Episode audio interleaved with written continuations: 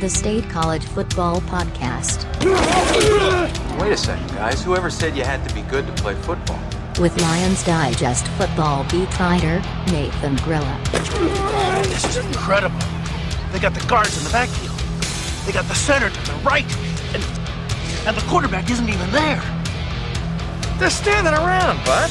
And former freshman football assistant Nicholas Hochwalter. Then he pivots, fakes, chucks the big bomb halfway down the field to our hopefully still wide open tailback. I call it the annexation of Puerto Rico. Hello and welcome to the 20th episode of the State College Football Podcast. I'm Nick Oswalder, And I'm Nathan Grella. and today we are going to come back from our very long hiatus and talk a little bit about all of the stuff that's happened since the end of the season. Um, you wouldn't think that there is a lot, but there is. So we're coming back for another show. Yeah, we're going to recap some of signing day, talk about where all the seniors are headed.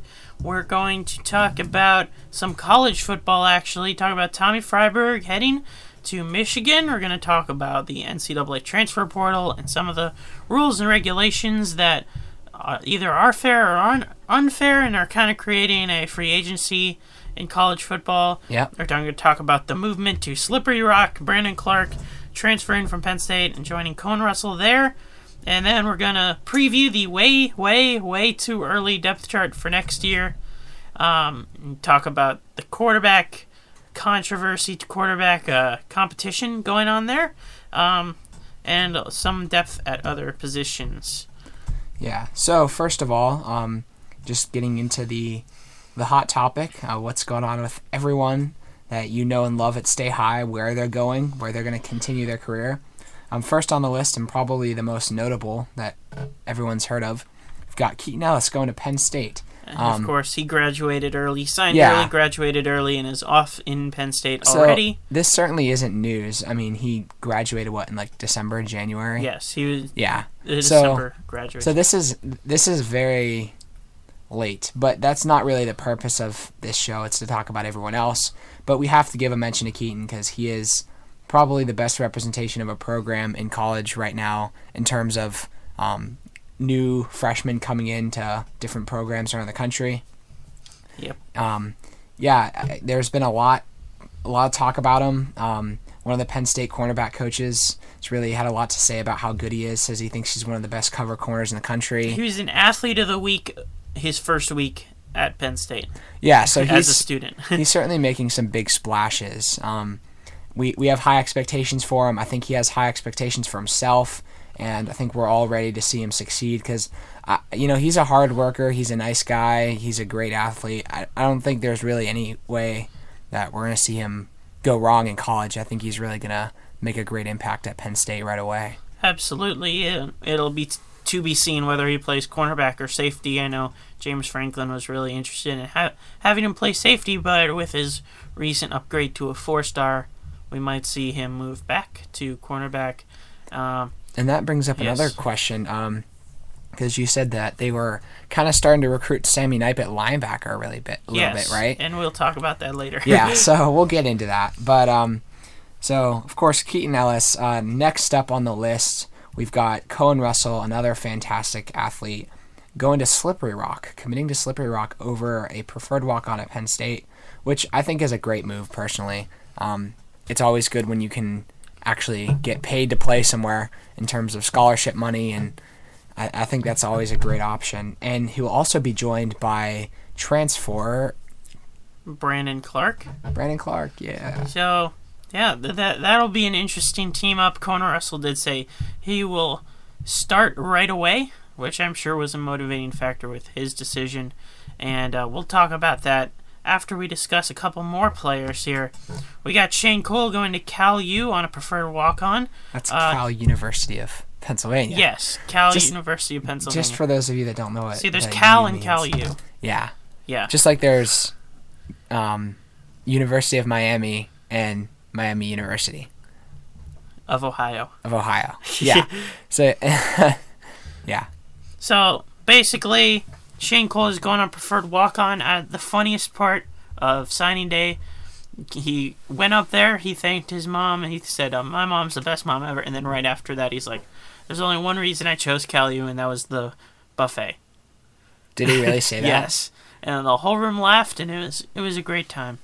Uh, You went to signing him. day, right? Yes. Yeah, unfortunately, I wasn't able to make it out. I had a prior commitment at work, which is just the worst. But it's it's no, it's really not that bad. I'm glad who you could go it? there. Yeah, exactly. Being a responsible, almost adult, right?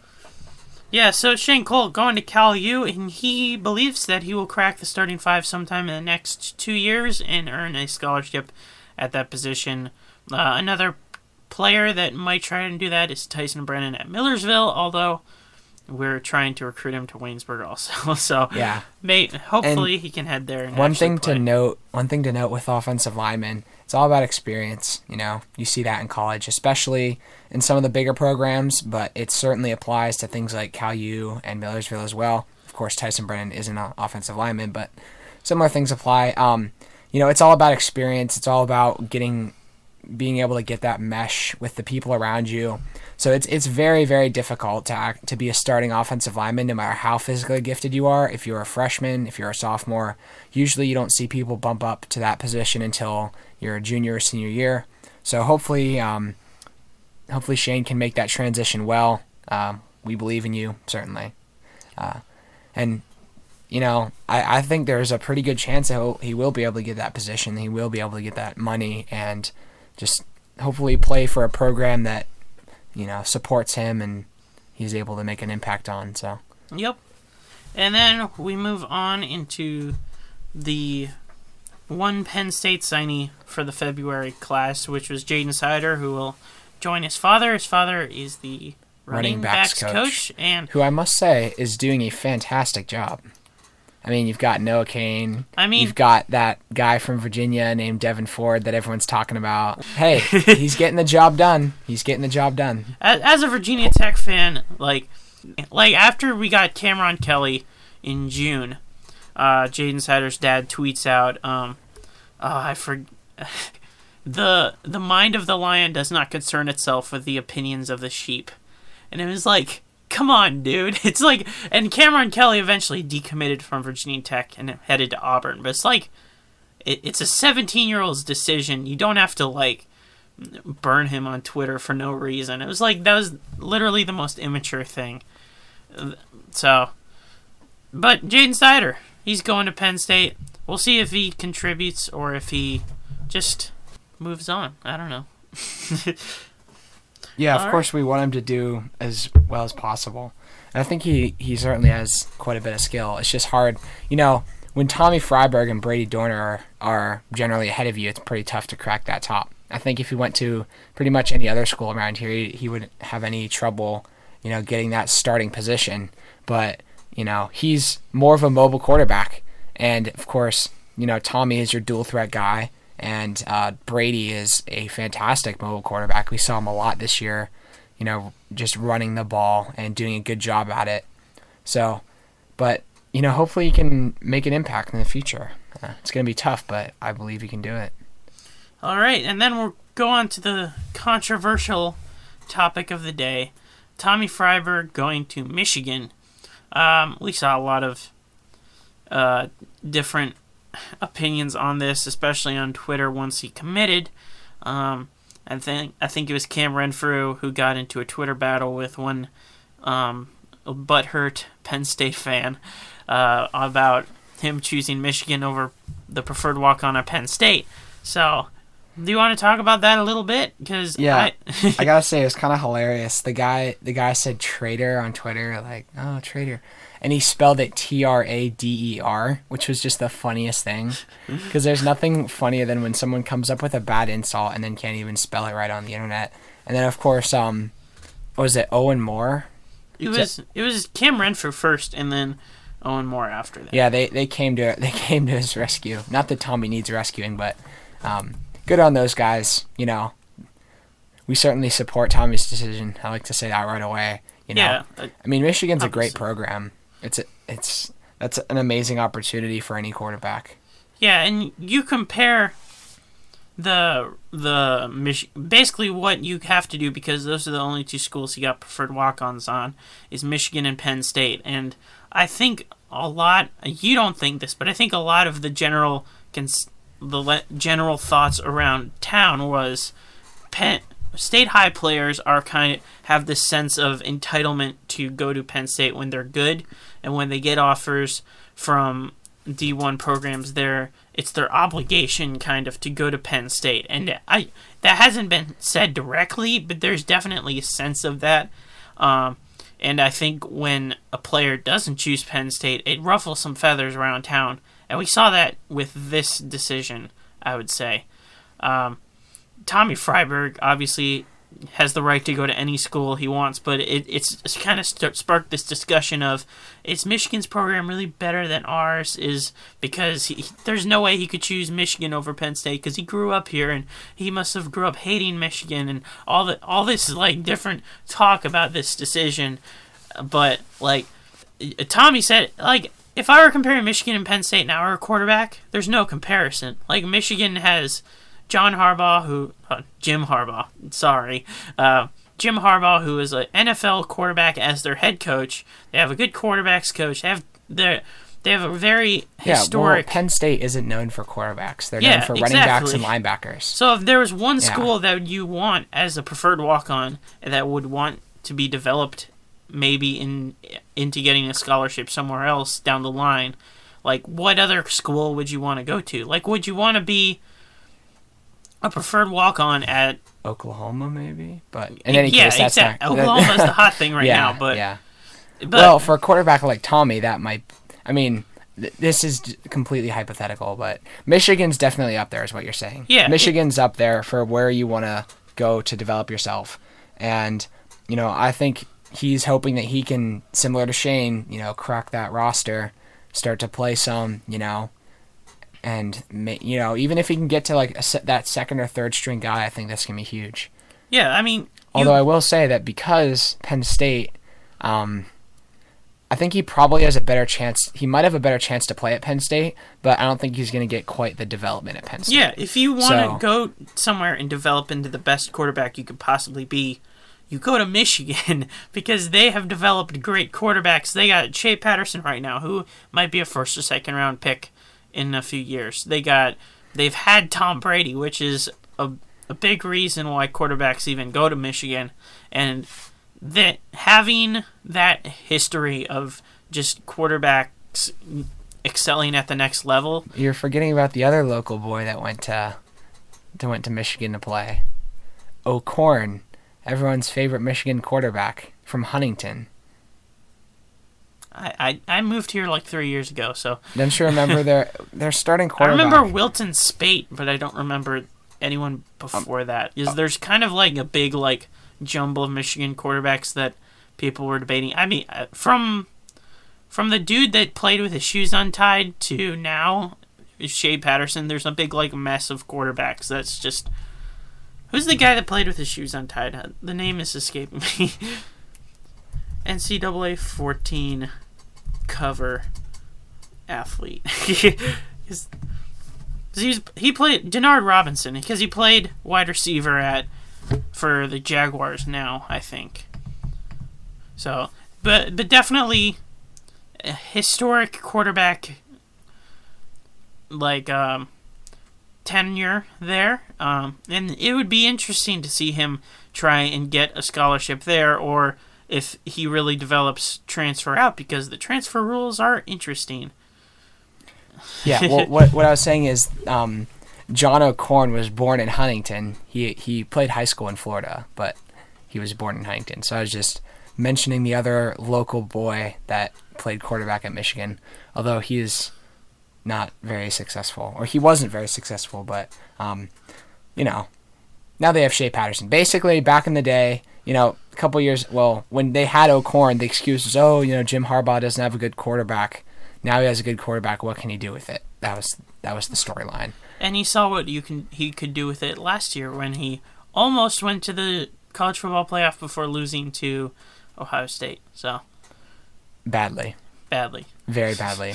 And then also, don't forget, uh, getting blown out in the bowl season. But you know, hey, maybe that's more of an opportunity for Tommy to play. Who knows? I mean, Florida was very good. This uh, was hot. That Oh, yeah, so, yeah. like Yeah, I- and, I don't and Michigan was certainly not hot. So, in any case, I think we're going to be moving on from this discussion a little bit. yeah, it it The point is, The it's point cool is- that he's going there. You know, good job on him. But I think part of the problem is that State High isn't even being represented in town. So a lot of the consensus around town f- with guys that are that don't have any kids, they go to State High or in the school system, and they're not really connected to the school at all. They just kind of see it as Penn State Junior, I guess, just the developmental league. And when somebody breaks out of that mold, it just ruffles some feathers. So basically, if you're around town, pay attention to State High, and you might actually learn something. But it's kind of hard to do that when news local newspapers don't really cover us. So, moving on. I got my rant out of the way. All right. Um. Next up, we've got. Let's see here. The NCAA transfer portal. Oh man, why are we talking about this? because it it's an intri- int- uh, it's an intriguing question with the NCAA. Basically, before for like 30 years before, if you were a wanted to be a transfer, you met with your coach, you had to go to the university and were like, "Hey, I want to transfer." And they're like, "Okay." So they they they dismiss you from school basically. The coach says all right here's a list of schools. You can't go to this one this one this one. Probably like all the schools on your conference.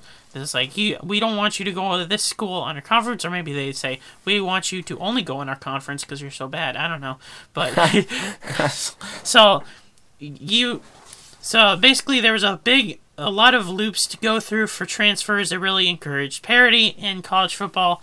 And now, what you're seeing is this year with the implementation of the NCAA transfer portal, where basically any recruit can say, hey, they go contact the NCAA, they say, hey, put my name in the portal. They don't even have to talk to their coach, and they don't get dismissed from school, and they can go and go to another program. And it's even worse they can stay at their school f- until they graduate. So, say a redshirt sophomore wants to transfer, he can stay at the school until he graduates in June. Then he can transfer to the next college in the fall and start right away. Is that fair for college football?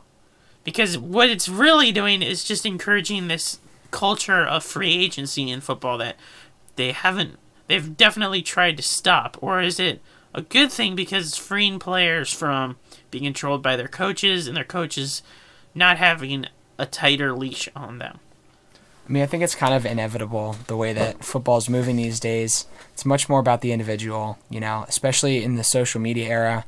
You can connect with individual players more than ever. You know, I know some coaches don't really like their players on social media, but the fact of the matter is that you can, you know, players have much more of a voice than they did in the past. And I think that is a big of a lot of the difference because they already have some of that power, you know, and it might not be power to make themselves transfer, but they can certainly make themselves heard. And I think that kind of just encourages this atmosphere more than anything. But at the same time, um, you know, I can de- definitely see both sides of the argument for this. I think it's complicated. Um, I, I would, I think it would be interesting to maybe ch- have th- there be more of an immediacy to the transfer, you know? i mean um, I certainly don't. Let's put it this way: I certainly don't have a problem with players being able to decide where they want to play. You know, it. I don't have a problem with players being able to say, "I want to transfer," and you can't really do anything about it. The question is, what happens after that? And I think what you're saying is a lot of the problem is right now they can graduate, kind of take advantage of the scholarship they already had, and then go somewhere else. Yeah i mean you're not on a the team. Win- you're yeah. yeah you have the scholarship and you're graduating with that scholarship. You're going to play for another team in the fall. You already know that. You've already announced what school you're going to. You should be at that school. And if they transferred before they graduated they wouldn't be able to play in the season that would limit transfers more but because they're staying and then they're transferring they can play right away no restrictions and say you're a redshirt sophomore you can play for two more seasons instead of sitting out one and playing your senior year Yeah, well, I mean, notable example, Justin Fields. I don't think he is. He hasn't graduated, but he's going to play next year for. Well, that that's a whole different. Issue. I know, I know, but what I'm saying is it's a similar it's a similar loss for Georgia, I would say, where he's you know traditionally he wouldn't be able to play initially at Ohio State, but they've kind of bent their wills a little bit to where he can. So I think, yeah.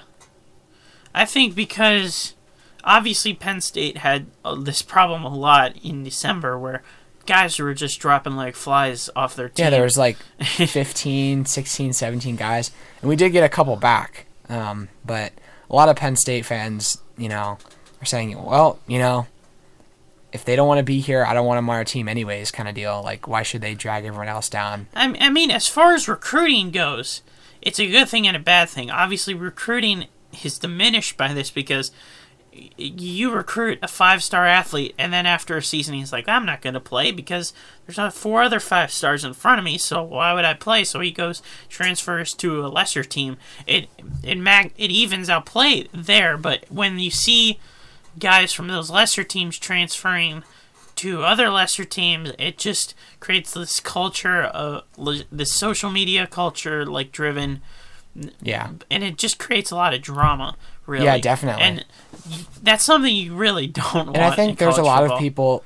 Um, I've heard a lot of people complain about how how much it is about the individual these days. Um, there's definitely some people that don't like that. Some people that think like the. I mean, there's a lot of the fact of the matter is there's a lot of 17 year old kids out there that people are legitimately arguing over, getting angry over where they're gonna play. You know, there's so much drama and there's so much. They, they kind of get this element of fame and um, it, it's not always a good thing for young kids that are you know and of course i'm saying this as a 17 year old kid myself so uh, i'm not i'm not like one of those I, what i'm saying is I, I don't have the same perspective as a lot of the people that are saying this but i recognize it as an opinion that you know they don't want to give these kids more of a reason to feel like they're great you know they're a lot of them are already arrogant enough why should you inflate that i think the transfer portal certainly adds a new element to that um, you know, you can argue over whether it's a good or a bad thing, but it's definitely happening.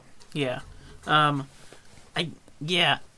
I as a 17-year-old kid, um if I woke up and I'm actually 18, but as a 17-year-old kid, if I woke up and saw on Twitter I had 200 notifications in the morning and then all, I committed somewhere and all of a sudden that dwindled down to like 10, um how would your ego go? And that that's not a problem with the transfer portal. That's just a problem with the f- football culture in general, this recruiting culture, um, that we just place too much emphasis on these kids' decisions. But it is what it is sometimes, um, and and when a kid that when that dwindles down from 200 to 10, that kid can you want to create some drama, create some excitement, Yeah, want to flip Yeah. it over from one school to another. Um, Devyn Ford, as an example, was a kid that did not want to see that. That's why he committed in June. Um, And uh, some kids really like that. A kid like uh, I'm going to keep bringing up Virginia Tech examples. Cameron Kelly really wanted to commit on a certain date, and the night before he hit the big ceremony, Penn State started, well, what what are we doing here?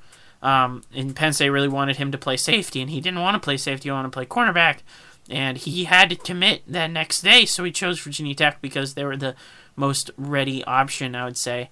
And then he backtracked and said, "Wait a minute, I haven't even like checked out Virginia Tech," and that and that commitment really was never very solid. And we see kids just not thinking their decisions through well enough in recruiting, uh, and that certainly impacts the transfer portal for sure.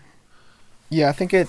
I think it definitely changes how kids are gonna go into this process initially, because you know that if you make a decision that was hasty, you know, there's a way to fix it. You know, that's certainly a good thing because a lot of times, you know, the fact of the matter is that there's a lot of players out there that just don't fit well with their team. You know, they're not. Yeah. They don't fit the scheme. You know, they don't work well with the coaches. They don't work well in the locker room. And for them, that you know, they're often gifted athletes that just haven't been able to realize their full potential. And in that case, it's a good thing. Um, But but the reason for leaving that that those should definitely be the, one of the reasons. The reason shouldn't be, hey, I'm not playing right now. Hey, I'm not. I'm just sitting on the bench, but I'm also a redshirt freshman, or I'm a freshman. So like, Yeah. I'm gonna play when I'm a senior, but I'm not playing right now. And obviously, coaches, and this is this is an even bigger problem recruiting is coaches promising, hey, you'll play your freshman year, hey, you'll play your sophomore year, and when they don't, um, and that's how you get recruits in the first place. So, and if they don't, that just adds another layer of tension between the coach and the player, and add for a reason to transfer. I just think the current rules of this transfer portal just offer so much drama and so much like um so much reason for um tension between the coach and the player and tension between other players it it's not good because it doesn't give you restrictions on what 18 19 20 year old players can actually do because they're going to take advantage of the system which they have Yeah, well, they have, and I think you know, I think it's good that they've implemented the transfer portal. It's just going to take a while to work out all the kinks because, like you said, it's been a long time since a new transfer system has been established. You know, we've we've gotten comfortable with the way it's been, and now it's something new. It's going to take a while for everyone to figure out how it's going to work. You know, I think it's a good. I like the system. That's what I'm going to say. I like the system, but there's definitely a lot of room for improvement. And I'm banking the fact that I like the system is banking on the fact that there's going to be change in the future. But I think that the way it is, the ideas that are behind it are generally positive. It's just that the execution isn't always there. So, Yeah. personally, but And speaking of transfers, let's talk about Brandon Clark um, transferring from his preferred walk on at Penn State to Slippery Rock to play receiver alongside Cohen Russell, who he said he would start immediately. Um, that's as far as that's to say that Cohen said that he would start yes, immediately. Brandon Clark obviously has to sit out a year. Yeah, But when we look at uh, Avi, I think from the outset, Brandon Clark should not have committed to Penn State in the first place. Um, it- I I don't remember what kind of offers he had or what his offers li- list looked like. Um, I remember that there was a lot of talk about if he moved to tight end, he might have gotten a scholarship there and because he didn't move to tight end, that's what only limited him to a walk on. And that first of all, if he wants to play receiver, good good for him. Um, Slippery Rock seems like a good fit with Cohen Russell there, so all the better to him. I don't think he was a very good fit with Penn State.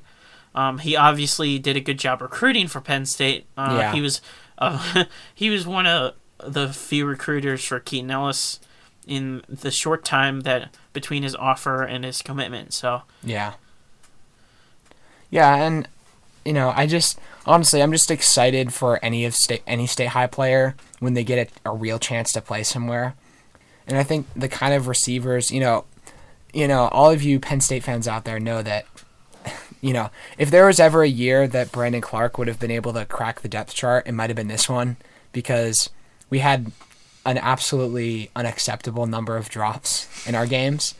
Um, Juwan, Juwan Johnson was an absolute monster last year in the Fiesta Bowl, and this year was completely different. I know what Uh, happened with Juwan. Brandon Polk, another example. And then you get these true freshmen coming up to play instead. And, you know, if there was ever a time where Brandon Clark could have gone out there and really made his name known, I think it would have been this year. However, weren't there talks of him being injured, though, this year? Who is that? Brandon Clark? Um, he was injured. I think. Yeah. So that's that's a bit of an unfortunate circumstance, and you wonder if he wasn't injured, would he have been able to play? Because, like I said, I think this year would have been a fantastic opportunity for any wide receiver trying to, you know, make their name known at Penn State, um, especially with his height. You know, he's certainly more of a big body receiver. He's that guy like Juwan Johnson that you can see on the outside making the big plays, but you know. Whether it's a combination of the injury or him just not fitting well with the coaches, he wasn't able to. And I think now that that opportunity might be starting to go away with some of the new recruits that are bringing in, you know, it's probably a good thing that he's looking at a couple other schools because, you know, he's starting to realize, you know, I don't know if I'm going to be able to play, you know, I don't know if I really want to pay for college, all that stuff. And I, we we were going to have Cohen Russell on the podcast today. We were trying to.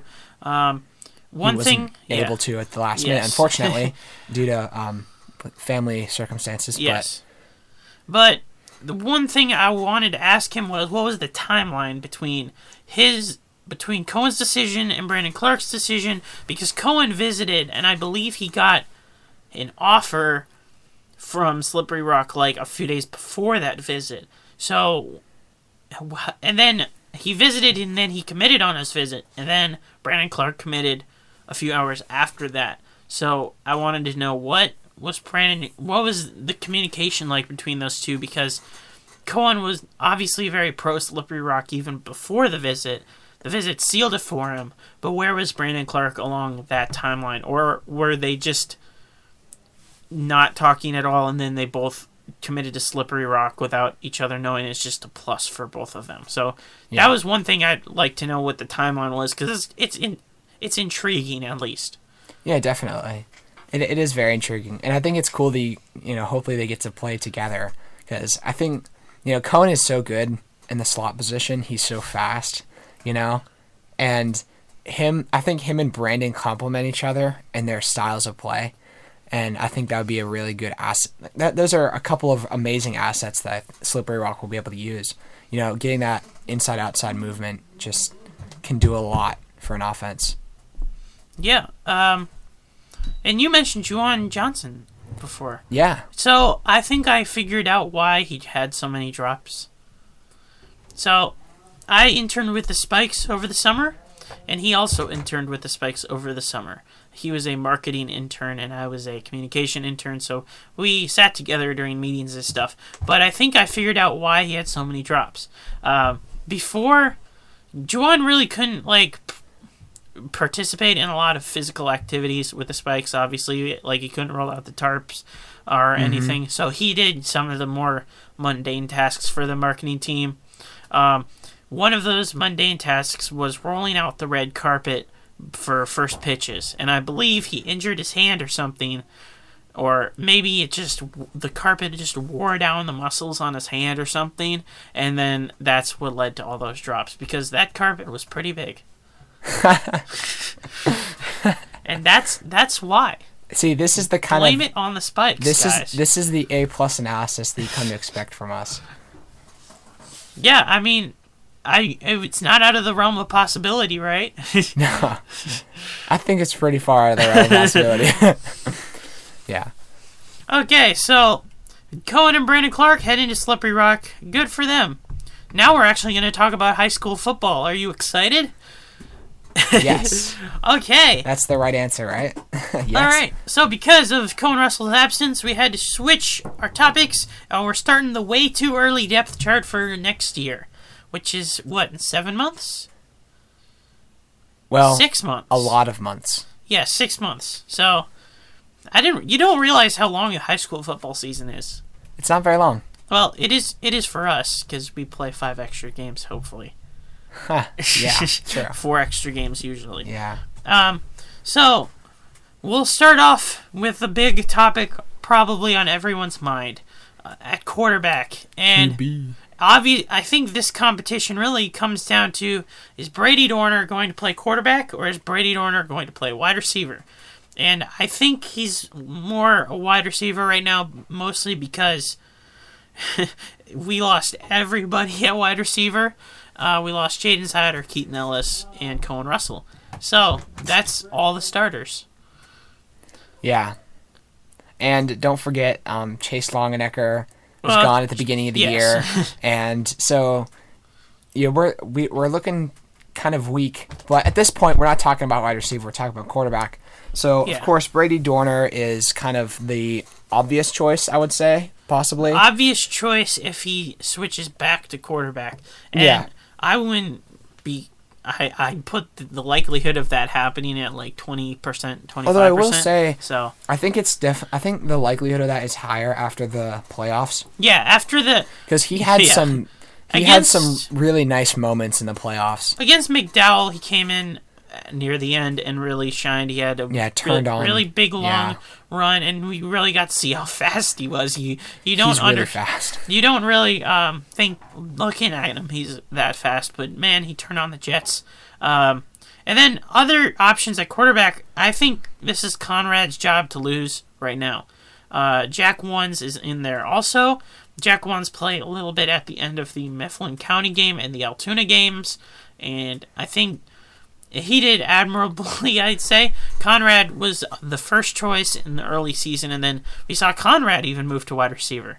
So Yeah. it wouldn't be a total surprise if both Conrad and both Brady moved to wide receiver, and then Jack Ones was just the only one left and started at quarterback. But I think out of all three of them, Conrad has the most natural arm talent Yeah. and arm accuracy. I think he's definitely grown a couple inches between the beginning of the season and now. So he he's much more built now, and I'd say he's more ready to become the starting quarterback now. yeah. And obviously, he's going to be a junior next year, so it, it's not it's not like he won't be a leader of the team, because I think he will be a leader of the team by then. Yeah. So, who's your pick? I'm going with Conrad Yeah. right now, I just but I think Jack Ones is close. I've been I've been really um, admiring Conrad ever since I watched him play in ninth grade, and I think it's an obvious decision for me as well that he's going to be the starter next year. Well, okay. I don't know. I think he has. I think he might have the most potential right now, but it, you know you never know what's going to happen. I hope he becomes a starter. I think he's going to do very well if he does. yeah, But I, we could also see a situation where you have all three of these guys playing significant time. You know, if um, Jack Ones won the starting job in camp, I would say Ones deserves to be the starter because Ones would obviously have had to grown in leaps and bounds over Conrad where Conrad is right now. So either way, I think the starter will be fine. Um, obviously, it really the most of the offensive production I think next year is really going to be in the running game, and the running game could have been lethal next year, but unfortunately, due to the Ryan D'Amico injury last year, um, it's we're really going to be seeing a lot of Drayson Green and Isaiah Edwards, and it really stinks because I think Ryan D'Amico might have had a lot of talent and a lot of skill, and we saw in, in the um, early practice game they had last year in the film, he was the most dominant quarterback running back out of all the running backs. It was Ryan D'Amico, and him getting injured is really, really di- disappointing because but then again, if there's any couple, I mean, I don't think. At the same time, even though that's tough, he would have definitely been the underdog for the starting position. yeah, Because right now, Isaiah Edwards and Andre Green, like, let's put it this way: if if those are your two starting running backs, you're in fantastic position. You know. Yeah. I, I mean, we're we're really looking at a, an amazing group. Um, you know, Drayson Green, we've talked about a lot how fast he is, how good he is on the outside.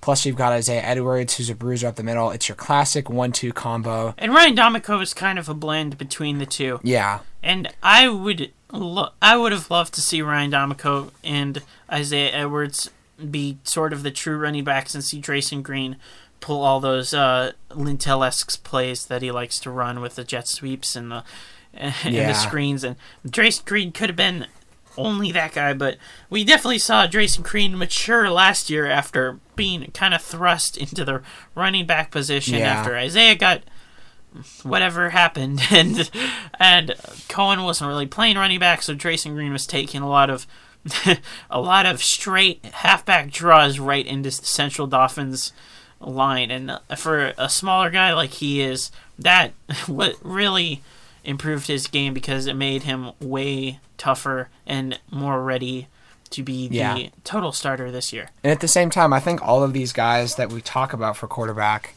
you know, most notably Brady Dorner, but I think Conrad and Jack also as well. These guys can run the ball. You know, I think if we've we've seen the lethal combination of Tommy being able to run and Drayson and Isaiah, you know, but Brady is more of a running quarterback. You know, if you put him in the game along with those running backs, it's going to be a lot for the defense to handle. Might I mean, want to just change to the triple option because it, it would be interesting for sure. Because I don't, and we'll move on to this. But then again, I mean, yeah, that would be fun to watch, but it's Brady, Very- Brady, Drayson, and Isaiah in the triple option would be would be fun to watch for sure. It would. Just they they would just run over people. At the same time, though, that's really not the way that state college plays these days. You know, it's all about those exotic plays, like you were saying, and spread offense, and you know, trying to get deep wide receivers going. And but who knows? You know, we could we could see a lot more of the running game this year, a lot more of a reliance on the running game than in years past. And I think this was a good transition year for that as well because two years ago we had much more of a reliance on the deep field, the deep passing game. I mean, you saw Keaton Ellis and Brandon Clark were really the guys. You know, they were really the ones coming up with the plays. This year, you you had Keaton downfield, um, but and you had Brady Dorner doing yeah. a good job downfield. But they didn't test it a lot. And Yeah. coming up with the wide receivers, I really don't think we'll have much of a deep threat, if any deep, deep threat. Um, no, nobody over six feet tall, uh, unless you count Jackson Edwards, which I think move, his move to wide receiver is kind of inevitable at this point from tight end because tight end is really deep next year because you got Nate Polo coming in. Um, but Brady Dorner and Jackson Edwards together at wide receiver, I think, would be adequate. They're, beside them, the cupboards are kind of empty. Uh, we got some guys coming up into the junior level that don't have any experience at all, but look good on paper, and that's Carson Franks, um, guys like guys like Ben Coons and Christian Morris, guys that are going to be juniors next year, but just n- don't have any experience at all on the varsity level. Yeah. And they, and all three of those guys could contribute, I think, Yeah, definitely. especially Carson Franks. I think. But I, I, I kind of expect you to see more of a reliance on the running game this year. Yes, for sure. absolutely. And I think that's a good thing because um, if we want to keep moving on a little bit, the offensive line is Yeah. certainly looking stacked again. And if we can lean on those guys up front with that running game and just have enough guys on the outside that can make those plays, you know, we're, we're still in very good shape to to be uh, to make a deep run in the playoffs next year. And last last year we were, or this season, whatever, uh, we were really stressing about the loss of James Pone and how his absence um, kind of hurt the offensive In line, especially time. in the Harrisburg game. But really, his absence left for guys like Sam Storrell and Kobe Assendorf to get a ton of experience. And by the end of the year, Kobe Assendorf was one of the strongest guys on that offensive line. Harrisburg game, not even close to that. But Yeah. the end of the year, he was he he was nobody was getting past him. He was definitely, I'd say him and Drayson might be some of the most developed players in terms of how far they came last year. They both have made quite a big Yeah. impact um, in a short amount of time, really. You know, you, you saw both of these guys get put into difficult positions after various losses due to various reasons and come out pretty strong. So good on them, and I'm excited to see them play next year. yeah. Of course, you've got um, Addison Darcy coming back. You've got Logan Lieb coming in. Jason Cameron. Jason Cameron was he a junior last year? Jason Cameron. Yes, he was. Oh man, I thought he was a senior. That's awesome. And of course, the big man himself, Ramsey Kifalo. So you know that that's not that's a great offensive line right there. I mean, the only position you're really replacing is left tackle, and Sam Storrell, I think, could do an adequate job there. Uh, beside these starting five, though, there's a lot of inexperience below them. But we saw that last year, and Mm-hmm. Yeah. guys like Kobe Assendorf stepped up, guys like Logan Lieb stepped up. Um, so I I don't doubt that the the numbers are there for sure. It's just the Yeah. experience behind them. Uh, there's not a ton. Um, Logan Lieb and Ramsey Kiflo, I think that'll be interesting to see which one starts at guard and which one starts at tackle. I Yep. think it's better for Ramsey's career if he starts at guard, and it's better for Lieb's career if he starts at guard. So I I think Ramsey will end up getting that guard spot, but if injuries start to happen, Ramsey could easily move to tackle. I mean, Ramsey can honestly play anywhere fairly well on the line. I mean, we saw him play at center yeah, during sometimes, this. so Yeah, when Cameron got hurt. So yeah. I, I think the the offensive line won't have problems unless it starts to rack up injuries like last year. Because I'm not seeing a lot of those same depth players that we saw last year, but you never know. Um, on the defensive line, it there's less depth, I would say, than than um, offensive line, but there's probably more skill. Uh, uh, defensive tackle, we were raving about Addison Darcy early last year, and then all of a sudden we just didn't see him. Oh wait, I forgot to add Addison Darcy to the line. you can throw Addison Darcy in there too. Addison Darcy, a left tackle, that works too. Yeah. Um, him and Sam Storrell. So yeah, offensive line even more bolstered, but the defensive line, um, Addison Darcy, we only saw really play on the offensive side of the ball toward Which- the end of last year, which was really A little bit of a mystery. Yes. um, and especially in the Mifflin County game last year, the first game of the year, he was dominating their offensive line. And then we hit a point either in the Harrisburg game or the game before that where we only saw him on offense, and it was just a mystery.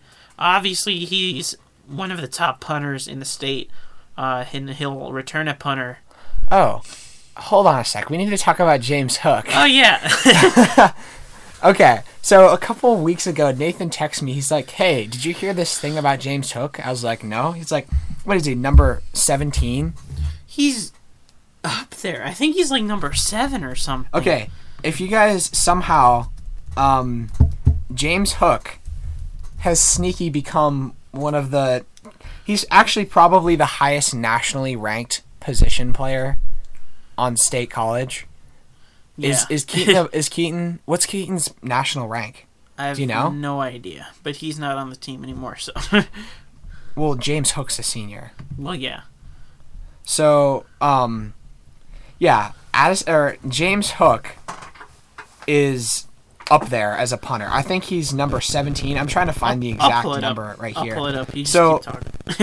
Yeah, and so he he was the backup last year. He was the backup to Addison Darcy, and in practice we saw him absolutely destroy some balls. I mean, he's a four and a half star punter, number sixteen in the nation. Yeah. number one in PA. that is insane. That is absolutely insane. And of course, that brings up the other question: Why didn't he start last year? Uh, if he's because the number Addison one, Darcy was so good. yeah, and so th- this is just an amazing position that State College is in right now. Well, I guess um, not in. not in anymore. They were last year, They we were last year, and we didn't realize it. Where they had probably, quite possibly, two of the best punters in the state, both on the same team, and we didn't even realize it until late this year. And I guess I was talking to James. I guess he did go to some kicking camps and stuff like that, and really improve his prospect. And now he's looking like a total beast. But I guess that doesn't completely surprise me. Um, just from watching them in practice, it was very impressive. In fact, I think I mentioned during the Delaware Valley game, a lot of the Delaware Valley's team was coming out while we were practicing punting. And a huge group of them just kind of stood and watched Darcy and James knock these punts in amazement. Um, and I, I think we found out why because their punter was absolutely horrific during that game. But um, it's certainly amazing to see. Um, any position that State College succeeds in, succeeds in is always a good thing. Um, so Yeah. Um, yeah, I mean, punter mm, is not going to be a problem. Uh, defensive line, however, that's there's a lot less depth on the D line. Yeah. Addison Darcy, if he actually plays on the D line, which it looks like he'll have to, because beside him, only Sam Storrell is coming back, and Sam Storrell didn't really play until like the last three games well, you've year. got Nate Lusk, I mean, okay, defensive, tackle. Okay, yes. yeah, Uh, defensive end, like last year, or unlike last year, you got more experience coming in there with Joe Nastasi, who really played a lot more at the end of the yeah. year he when did we saw. play a decent bit. When Um, Cole Urbis got injured, that he really took on a, a near starter role there. And then Lusk is coming back, and he really dominated when he wasn't injured. Yeah. And Jacob or Hodge. wasn't getting yeah. dirty hits by the uh, by the Pine Richland Yes. offensive line, but And then Jacob Hodge and Jacob Hockenberry take up the back end of that. Um, they could they could rotate between tackle and end, either. But beside those guys, there's not a lot of depth behind them. Um, unlike last year, but we really the depth kind of evaporated last year when Titus Thompson got injured and Yeah. it, it, it got a little shaky there.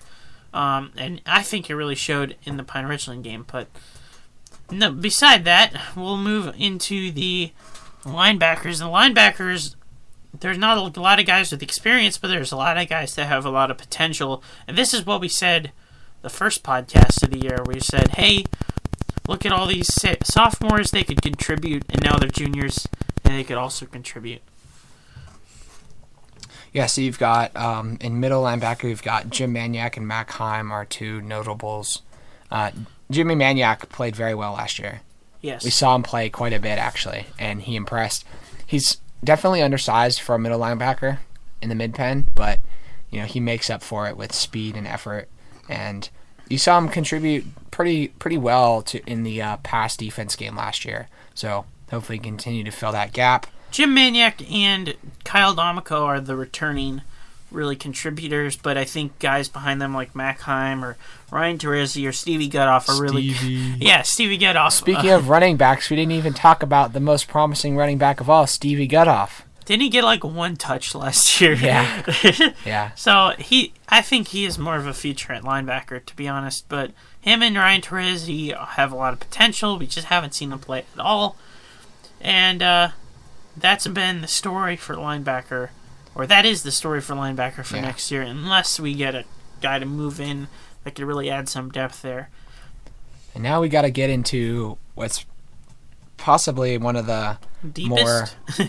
it's not the know. deepest, but it, I'd say it's the most talented part of the defense. We've got the uh, defensive backs. And at cornerback, you've got your classic Dre Green. You've got Loki Howell, Trevor Beck, and Michael McShay rounding off. And I think Trevor Beck plays more at safety with Sam Knipe there, um, because there's more of a need there. Uh, safety only Sam Knipe returns, and no one else. But yeah, and we only had two safeties really last Well, year. Well, in corner, um, Dre played corner last year. right? Yeah, and Trey And- played safety occasionally Yeah, too. but I don't think the re- Michael McShay didn't really play safety or corner last year Yeah, very much. Loki didn't play corner very much. Did Trevor? Trevor, Trevor- had some start. he had a Trevor started the first two or three games, and then he got injured. No, that's right. Yeah. So you've got you know, Dre and Trevor are probably going to be your leaders at corner, and of course Sam Knipe is going to be your top guy in the defensive backfield. Um, for for the entire defense, really, it just comes down to who's injured and who's not. If if this defense stays healthy, you just never know what can happen. I think if this defense stays healthy, that we should be as productive as last year. Hopefully, uh, we'll see what the schedule is like. Hopefully, we get St. Augustine at a home game. Are we Uh, playing St. Augustine this year? I don't know. I would think that we wouldn't go out there if they weren't gonna come here. So Huh. Yeah. I'd I'd say I'd I'd expect them to play at State High, mm-hmm. um, first or second game of the year, but uh, got to play Mifflin County. Yeah. So definitely. I'd say Mifflin County and St. Augustine would be two respectable out of conference games, and then we go in conference. So Well, Mifflin County's in the Mid-Penn, isn't it? they're in the Mid-Penn, but they're five A. So oh, that's true. Yeah. Yeah. Wait, aren't they six A? Yeah, they are six A. They're just in a different like Mid-Penn conference. Okay. Yeah. They're in the lower Mid-Penn conference. Yeah. That yeah, that makes sense now. Um, also, prayers to Mifflin County. One of their coaches died. So Oh, really? yes, I don't know. I don't know their coaches real well, so I didn't know if their head it was if it was their head coach, but it was one of their coordinators or head coach. So Oh, wow. prayers for them. All right. right. Next up, we've got everyone's favorite segment. Predictions. Predictions. What are we predicting? The one segment that we have every podcast that we never prepare for. All right. Um. Coming straight out of the head of Nick Okay. Who's going first? Me. You can go first. All right. Um. Let's see here. Hmm. My prediction is that we are going to see Jackson Edwards be the new producer downfield. He's going to Yeah, be the guy that. that. you can. He's going to be Keaton Ellis. I, I think Well, He needs to work on jumping. he's not going to be he's not going to be as productive as Keaton Ellis. Um, I don't think personally, but he's definitely going to be. I think he's going to be their main guy. I think he might be their best shot at a deep threat at wide receiver or tight end. And honestly, I don't know if it really matters that much if he's playing tight end, H back, or wide receiver. You know, as long as we can get some kind of stretch downfield, some kind of matchup. I mean, obviously his his advantage is height, you know. So if he can jump up there and catch the ball over some undersized safety or corner or linebacker or whatever, I think that might be one of our best shots next year for the downfield passing game. Between him and Nate Polo, I'd say that uh, that Nate Polo is more of your prototypical H back, and then um, Jackson Edwards is more of your pass catching type guy. So if they were able, Yeah. and we don't really utilize the tight end very much, so if we move Jackson Edwards to t- wide receiver, it'd only be for our benefit, which is why I think he will move to wide receiver. Is that your prediction? Um, that's not my prediction. My prediction is that um, Isaiah Edwards and Drayson Green will combine for over 2,500 yards. Wow. All right. And now we have to do our plugs. If you didn't hear, I just hit the microphone Yeah. because it, it, it buzzes out sometimes. So hopefully you can still hear us. Yeah, you can. All right, Nathan, plug yourself. Oh, we, wait, we need to do our wrap up and meat and No, potatoes. but we already did that. What? Uh, What? we just did that with our guests. Oh, okay. Hey, computer. Hey, m- bad microphone. What's your favorite meat and potatoes? Wow, that's a real good answer. All right. In any case, um, you can follow me at nickhoss75 or you can email me nickhoss75 or just, yeah, at gmail.com. Or you can find Nathan Nathan Grella at gmail.com or or Nathan Grella on Twitter. I just changed my profile picture. Now it's a picture of Hobbes from Calvin and Hobbes. Great comic. it is. Um, so yeah, you can find us there. Um, you can check out our stuff at westernpafootballreview.net. I don't know if this will be posted there. Western PA Football Review. What is this? Amateur hour? Come Oh on, my man. gosh, dude, this is taking me back to like episode three. Okay, westernpafootball.net. I'm sorry, Billy. I'm sorry. Also, check out the new um, Western PA football site, Keystone Recruits. Yeah. Yeah, and if you were on Twitter, you'd know that. get on Twitter. Everybody tweet at Nick Haas. Say, get back on Twitter. And he'll not be, he won't be notified because he deleted the app. Guilty as charged. All right, so is this our last episode or is it not? It could be, it could not be. You know what? It's not going to be. This isn't our last episode. Listen, if Alan and Caleb get back to us, we'll do We a big, we'll, do, a big wrap Yeah, up. we'll do a, episode with we'll do a wrap up episode. but Even you- if they don't come back to us, we'll do a wrap up episode. So this won't be the last time we you guys hear from us. That's a promise. We should do a clip show. Oh my gosh. yes, we'll do a best of episode 21. That'll be the big one. Um, One and one. please. and on that rambling note, I'm Nick Hossalter. And I'm Nathan Grilla. Go Little Lions.